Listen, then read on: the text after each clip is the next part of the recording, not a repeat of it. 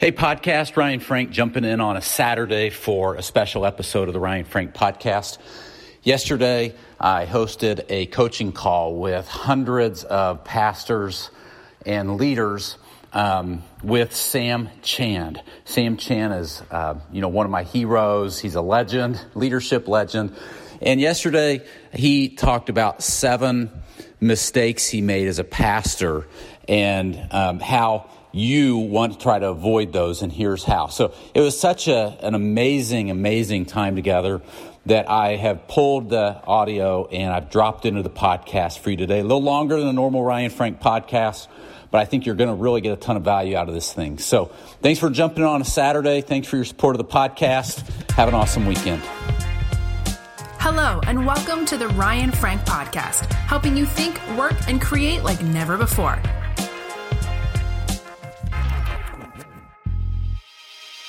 We're joined today by Sam Chand himself. Hey, good morning, Sam. It's good to be here with you, Ryan Frank. Amazing job that you do always as the executive director of the Sam Chand Leadership Institute, and welcome to everybody all over the world. I know many of you were part of my webinar for my new book, New Thinking, New Future. Thousands of you all over the world. Every continent was on it. There are 16 speakers. It's amazing. If you want to know more about it, I'm sure Frank can and Ryan can drop a link in there that will allow you to get the entire. It's free, so you can get 16 speakers free of charge on your system. Watch it, share it, give it away, however you want to do that. We just want to add value to you. So welcome today, and I'm honored that you're part of the Sam Chand Leadership Institute and the Circle of Leaders. Today, I want to share with you some of my mistakes. So when I was pastoring a while ago, I made a lot of mistakes. I was young, immature, didn't have many people in my life to keep me on the narrow. There was no Sam Chand Leadership Institute at that time. In fact, Sam Chand wasn't even a leader at that time. So I'm going to take you a little way back and help you to see and a little glimpse into my life as to the mistakes I made. So today I just want to talk about 7. Now, I don't have enough time and you won't live long enough for me to tell you about all my mistakes, but I've just chosen 7 of them. And I'm just calling my 7 worst mistakes. That's what I'm thinking about today. Maybe tomorrow I might delete one, add another one, or, those kind of things. But for today, at least I want to talk to you about 7 major mistakes. Number one. I did not know how to develop leaders, so I did not develop leaders. So let me tell you the end of the story and come back to that, because you're saying, so how do you know that? So when I left my church, pastoring a church, and I moved from there to my next location, my next assignment, over the next 10, 12 years, that church went through 3 pastors. And all of them ended bad. It was ugly. They had church splits. People left. New people came. Church diminished in stature. Church was distracted. The vision was non-existent. And so there were things happening in the life of the church after I left that showed me that had I done a better job when I was there raising leaders, I could have added sustainability to it, but I was not able to do that. I'm going to talk about that in just a moment, the big thing that I missed out on. So I'm gone for 10, 12 years from the church. Church goes through about 3 splits, pastoral transitions, people left, money deteriorated, vision was compromised, because I raised a lot of followers, but I did not raise leaders. I did not know the 3 things that you have to do, in which you have to discover, develop, and deploy. I did not know what the issues were in leadership development. So, what I did know that when I was there, I had a strong group of people who were ready to work, who were ready to engage. And they did engage.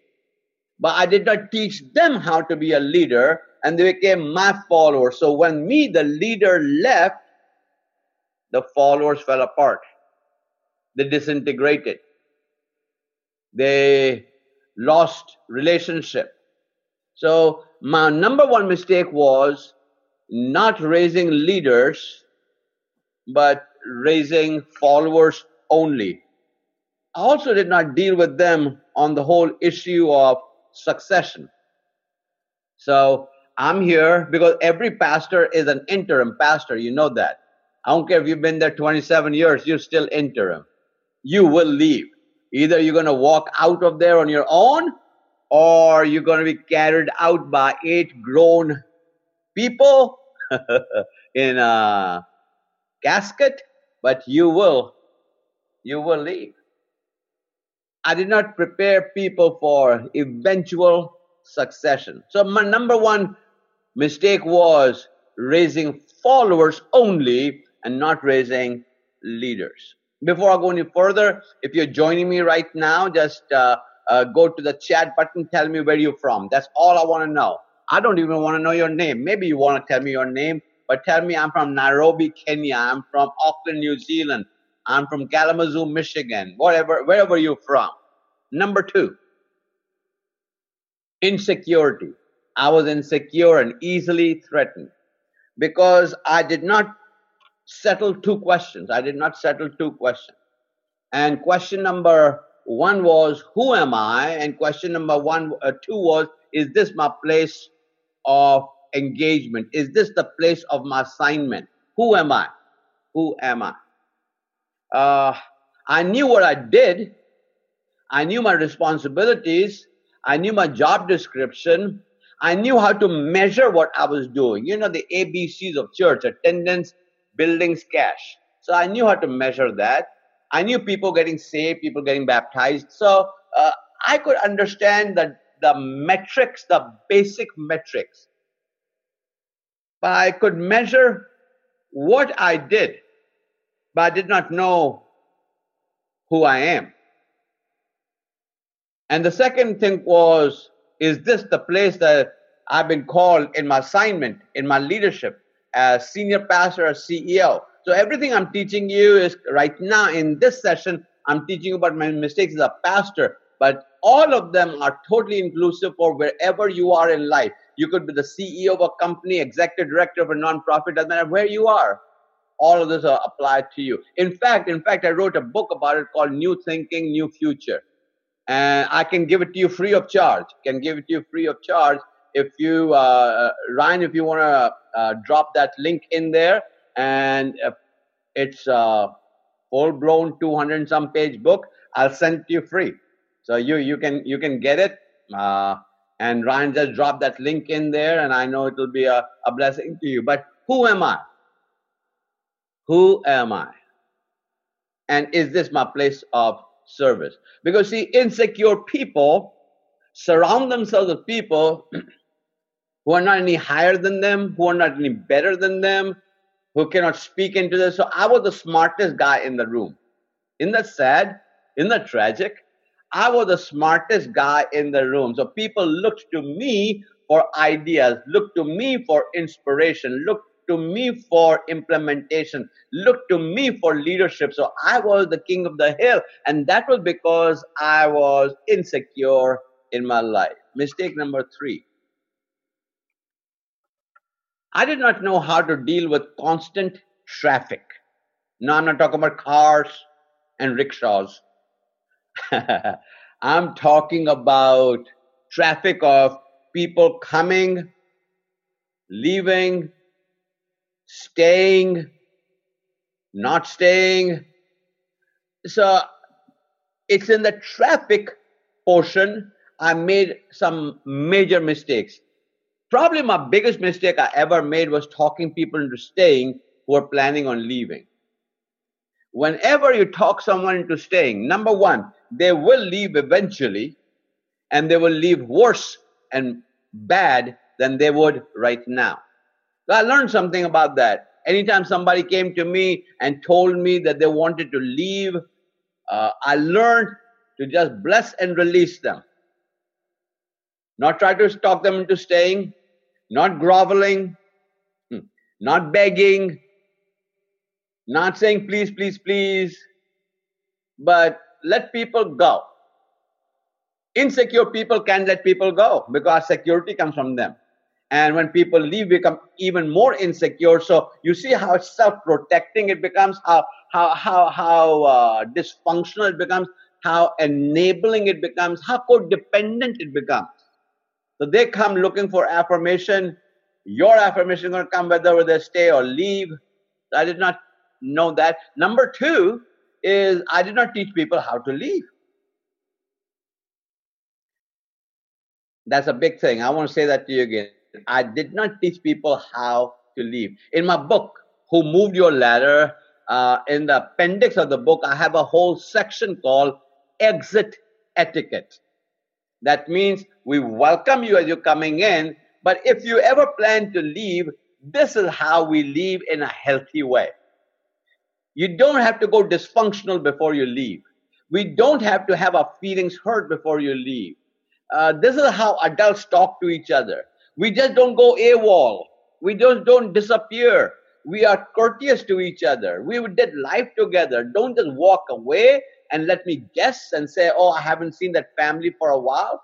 Don't say stuff about us on Facebook and Twitter, Instagram, Snapchat, LinkedIn, and all those kind of things.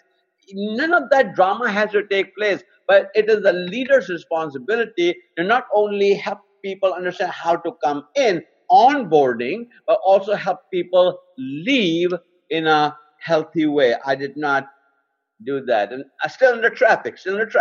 The third mistake I made under that traffic thing was using people too early. So they came from another organization. They came from another church. There's a reason they left the other place to come here. Usually it is some kind of hurt, some kind of offense, some kind of anger, some kind of disappointment. It's not a, nobody leaves a place because they're happy unless you're relocating geographically. And I used people too early. Now I would give them time to heal, give them time to process, give them time to settle in, give them time to know who we are. But you see, when you're trying to grow an organization, you try to get everybody you can at that moment. And so you become needy. You become like, oh, I got a keyboard player. Oh, I got a greeter usher. Oh, I got a teacher. And we get sucked into that. Because you all have heard the same thing. Hurt people, hurt people. So number three mistake I made was did not deal with traffic coming in and out. If you're joining me right now, my name is Sam Chand. You're my inner circle. I just want to know where you're from. So just go to the chat button and tell me I'm from Harare, Zimbabwe. I'm from Delhi, India. I'm from St. Louis, Missouri. I'm from Rio, Brazil, Auckland, New Zealand. Where are you from? I know because you're from all over the world watching this right now. And also, if you have a question, I'm going to come back at the end and answer the questions. Don't wait to type in your questions. Just type them in right now. Mistake number four. I did not understand vision casting. I thought that once I cast vision, that everybody's going to jump online. Everybody's going to be in. I did not realize that there are five levels of people. Your excited embracers are 2%. Your early embracers are 18%. Your middlers are 60%. Your late embracers are 18%. And your never embracers are 2%. So 2 plus 18 at the top, 2 plus 18 at the bottom. 20% at the top, 20% at the bottom, 60% in the middle. What do most leaders do? At least I did as a mistake in my leadership. I focused on the bottom 20%, the late and never embracers. And I spent my energies and my resources and my emotional bandwidth in convincing them that this was a good way to go. First of all, that was a mistake. Number two mistake was I did not know who my 20% of the top were, and I did not invest in their life, and I did not utilize them and leverage them on the 60% who are in the middle, the middlers. I did not know how to cast vision. I did not know the difference between change and transition. I did not know that just because you agreed to this, you nodded your head on this, you voted for it, just because you said yes does not mean yes. It simply means I voted for it, but don't ask anything of me to get engaged with that. In fact, my language will be, I really don't agree with that, but I'm just trying to support the pastor. I'm just trying to support my leader. So change is the event. Transition is all the emotional, psychological, relational, financial optics that go along with that. And your challenges and my challenges will not come from change. They will come from transitions in our life. I did not know the difference between change and transition. Number 5, 5, 6, and 7. If you're joining me right now, just go to the chat button. Tell us where you're from. And that's all we need to know. And also, I'll be taking your questions in just a moment. Number 5. I did not know how to deal with conflict. I did not understand conflict, because you've heard me say before that conflict is about two things, about expectation and reality. The greater the distance, the greater the conflict. So if you minimize conflict, you got to bring them as close together as possible. I did not know you can never eliminate conflict. So I thought that conflict was bad. I did not know then what I know now, that conflict is natural, conflict is neutral, and conflict is normal. Conflict will happen everywhere. So it's not the conflict itself, it's our response to the conflict that makes all the difference in the world. So I thought the conflict was the issue. The real issue was the response to the conflict. And conflict resolution to me was to fix the issue. And that's not conflict resolution, because remember I just said conflict about two things, expectation and reality. And I would try to fix reality, but the real origin, the genesis of the conflict was an expectation. How do I create healthy expectations? That's number 5. Number 6. I did not know how to deal with failure. Did not know how to deal with failure, failure, failure. Everybody fails. All of us fail. I will fail. I have failed. I am failing. So are you. Failure is not bad. Failure is how we learn. Failure is how you learn to walk, how to ride a bicycle, how to drive a car. Failure is how you learn from your tests in your school. Failure is... we attempt so many things and this many things work out. That's part of failure. So here's what I did not understand. And I made mistakes because I did not understand that. Failure is never a person. It's only an event. That means I failed at something, but I was not a failure. So when I say I am a failure, that bleeds into everything I'm doing and saying. But once I understand I failed at this, but I am not a failure, that frees me up to remain innovative and remain brave. Number 2 is I didn't understand that failure is written in pencil. It can be erased. I didn't understand failure is never final or fatal. I did not know that. So whenever something didn't work out, I said, Sam, you failed. Rather than I failed at this, let me figure out what went wrong. Maybe that the whole thing was not the thing to do, but I did not understand failure. And number 7. So after this, I'm going to go to questions with that you have been sending to my executive director, Ryan Frank, and he's going to ask those questions. Number 7, a huge one. You are not making that mistake because you're on this program, but a huge one for me. I did not have mentors. One of my biggest regrets in life, in my leadership journey, is I did not have mentors, guides, directors, people who could speak into my life. Something like the Sam Chand Leadership Institute. I did not have people who were helping me on my journey, who are being non-judgmental, who are empathetic, who were corrective and yet loving at the same time. I know this much about Sam Chand. If I had had mentors earlier in my life, I'd be much further down the road. Gaining mentors in your life. So let me give you the 7 again. And then, Ryan, I'm going to come to you and get the question for you. 7 mistakes that I can think of. Actually, I can think of a gazillion mistakes, but like I said earlier, you don't have the time for that. Number 1, I did not know how to raise leaders. Number 2, I had insecurities and I acted them out. Number 3, I did not know how to deal with traffic in my organization. Number 4, I did not know how to lead, change, and cast vision. Number 5, I did not know how to resolve conflict. Number 6, I did not know how to deal with failure.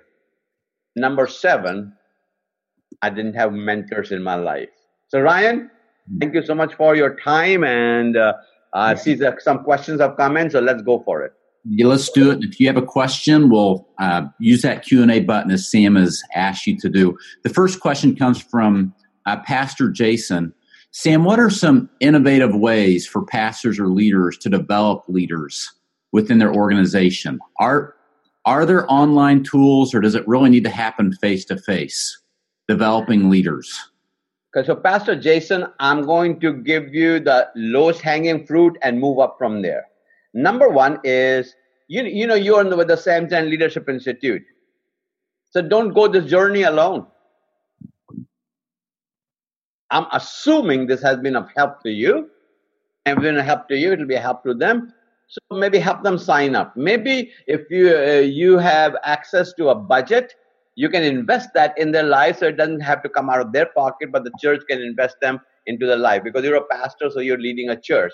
So Pastor Jason, you can do that. Of course, so one of the online resources like this. However, regardless of how wonderful an online resource would be, there is no substitute for relationships. There is no substitute for investing in somebody's life.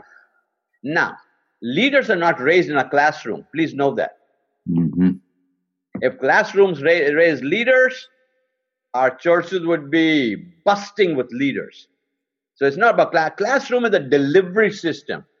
But leadership without the essence and the DNA of a leader does not really amount to much. In fact, people who have studied the life of Jesus, who are scholars, inform us that while Jesus lived about 3.5 years of his life in ministry, 3.5 years in ministry, Bible scholars tell us that the first 3 years was Jesus giving himself.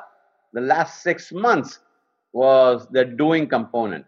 So don't ask people to do too early till you have done development. And you heard me talk about this, Pastor Jason, the difference between training and development. Let me ask you, do you like a good steak, Pastor Jason? You know, a good steak does not start on the grill. A good steak starts on the farm. A good cow will produce a good steak. So it's about developing people at the human level before you give them skills as a leader. And I hope that is of help to you as well. The next question, Sam, comes from Kristen. Thank you for addressing insecurity in our call today, Kristen says. How do you help an employee who is insecure and always overcompensates by making excuses or trying too hard to always be right? Kristen, that's me. And so I understand that. So here's what you have to understand about insecurity, Kristen. Insecurity serves a function.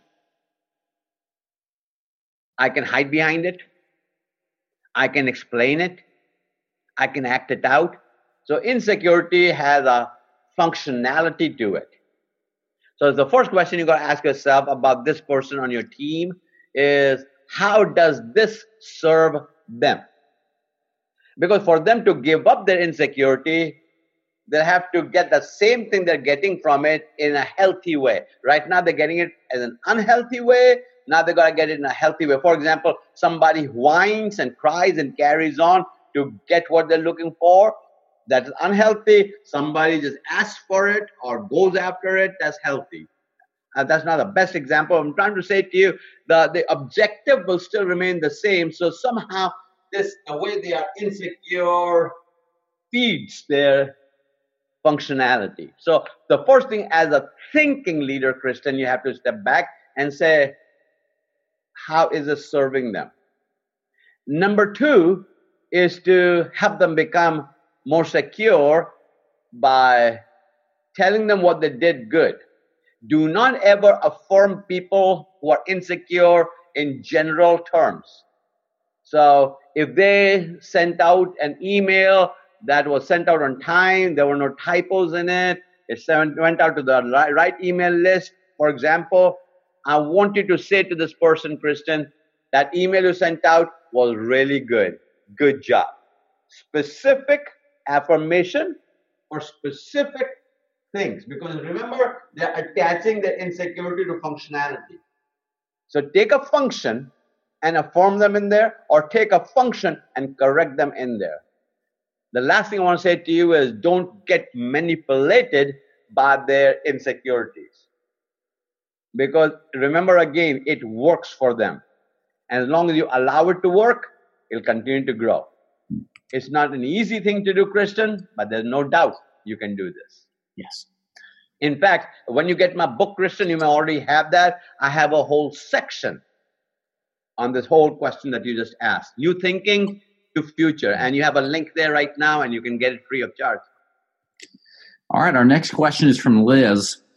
What's the best way to find a mentor? Is it as simple as just asking? Yes and no. So mentors come in different shapes and sizes and accessibility. I don't think I've ever met you.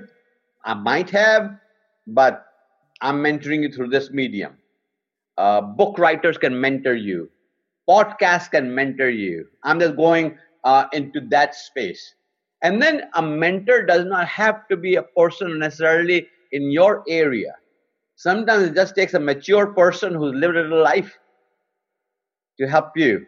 So for example, I don't know if you're married or not. I'm going to use that example. If you need a mentor for your marriage, just find another couple that you look up to who you know are doing it well or have been doing it well. They're not perfect, but you know they've been doing it well. Ask them to help you along. Whenever somebody walks up to me and says, Sam, would you be my mentor? My first thought is, I don't know. When you say I need a mentor, what are you actually looking for? Will we have to talk every week? Will we have to get together once a month for lunch? I mean, what are you talking about? My life is crowded and scattered anyhow.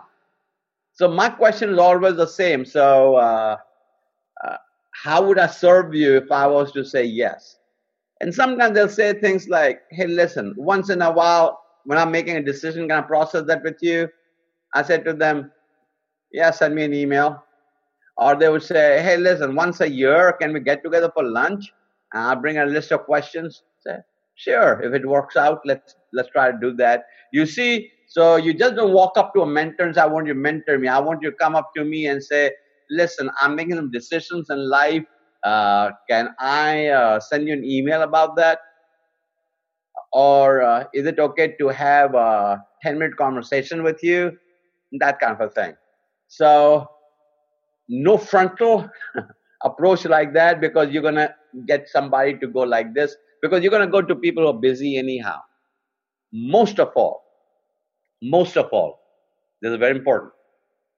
Your mentors are right there in front of you. Right in front of you. And what you are doing and that I did and most people do is we think because we are familiar with them, because we know them, we're always looking for somebody out there beyond them. Look at your inner circle already. They're right in front of you.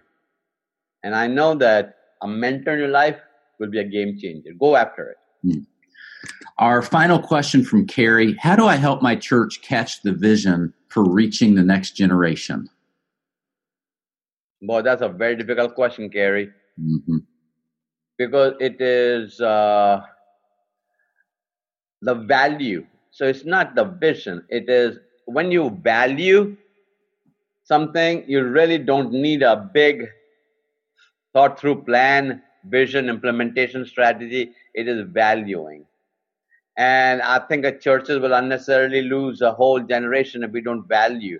I'm more concerned right now, not with millennials. I'm concerned with the Z generation that just graduated from high school last year, who are 18 and 19 right now, 20 at the most, who are very much like boomers, like my generation. They look different. They are much younger, but they think very more stable and much more mature. The question is not vision. The question is engagement. The question is value. The question is, do we really want to lose them?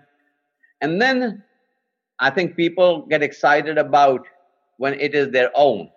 So look inside your own church as to people who fit that category, the younger ones, and add value to them, because parents will get excited about their children being discipled and mentored. Grandparents, especially, I'm one, would be very excited about that as well. So I think you have to push the rope uphill on this one to add value, and most of all, start adding value for who you are. And I know a lot of your question is, how can I reach out there and touch more in that community, in that age group, in that age and stage of life? I say start with who you have and start on the inner circle and grow from there. It has been a joy and an honor. So, Ryan, why don't you take it and then throw the ball back at me? I will. Thank you all so much. Thank you for being with us live today. Those of you that are part of the Institute that are listening or watching later, thank you as well. We will be posting the video replay of today's coaching call and the audio in the membership site in the next 24 hours so that you can go back and watch, listen, share this with someone on your team that will benefit from Sam's teaching. As always, it's a joy to be with you. Thank you so much for your time. Sam, why don't you give us a few closing words? First of all, thank you, Ryan, for being who you are and how you make it so seamless and so smooth for all of us, from all the way from organizing it to implementing it. I want to say to everyone who's watching me now, or those who will watch me through the link that will be sent to you, we have opportunities in our life. The greatest opportunities in your life are not about you. The greatest opportunities in your life are about others. So I want you to think about, how are you adding value to other people's lives? I mean, one of the values would be to introduce them to Sam Chand Leadership Institute. I get that. But how are you adding value to somebody's life? If you made that your daily assignment, so when you're laying your head on your pillow at night and you're kind of rewinding the day and doing a look back, I wish that every day you will look back and say, I added value to name of person, organization in such a way. And the way I know I added value is because. Be a value adder. You know, my life vision is to help others succeed, add value. And I want you to do the same thing. This episode of the Ryan Frank Podcast has ended, but be sure to subscribe for more productivity and life hacks to help you stay on the leading edge. And if you like what you heard, please rate this podcast with 5 stars. Thanks so much, and talk to you next time.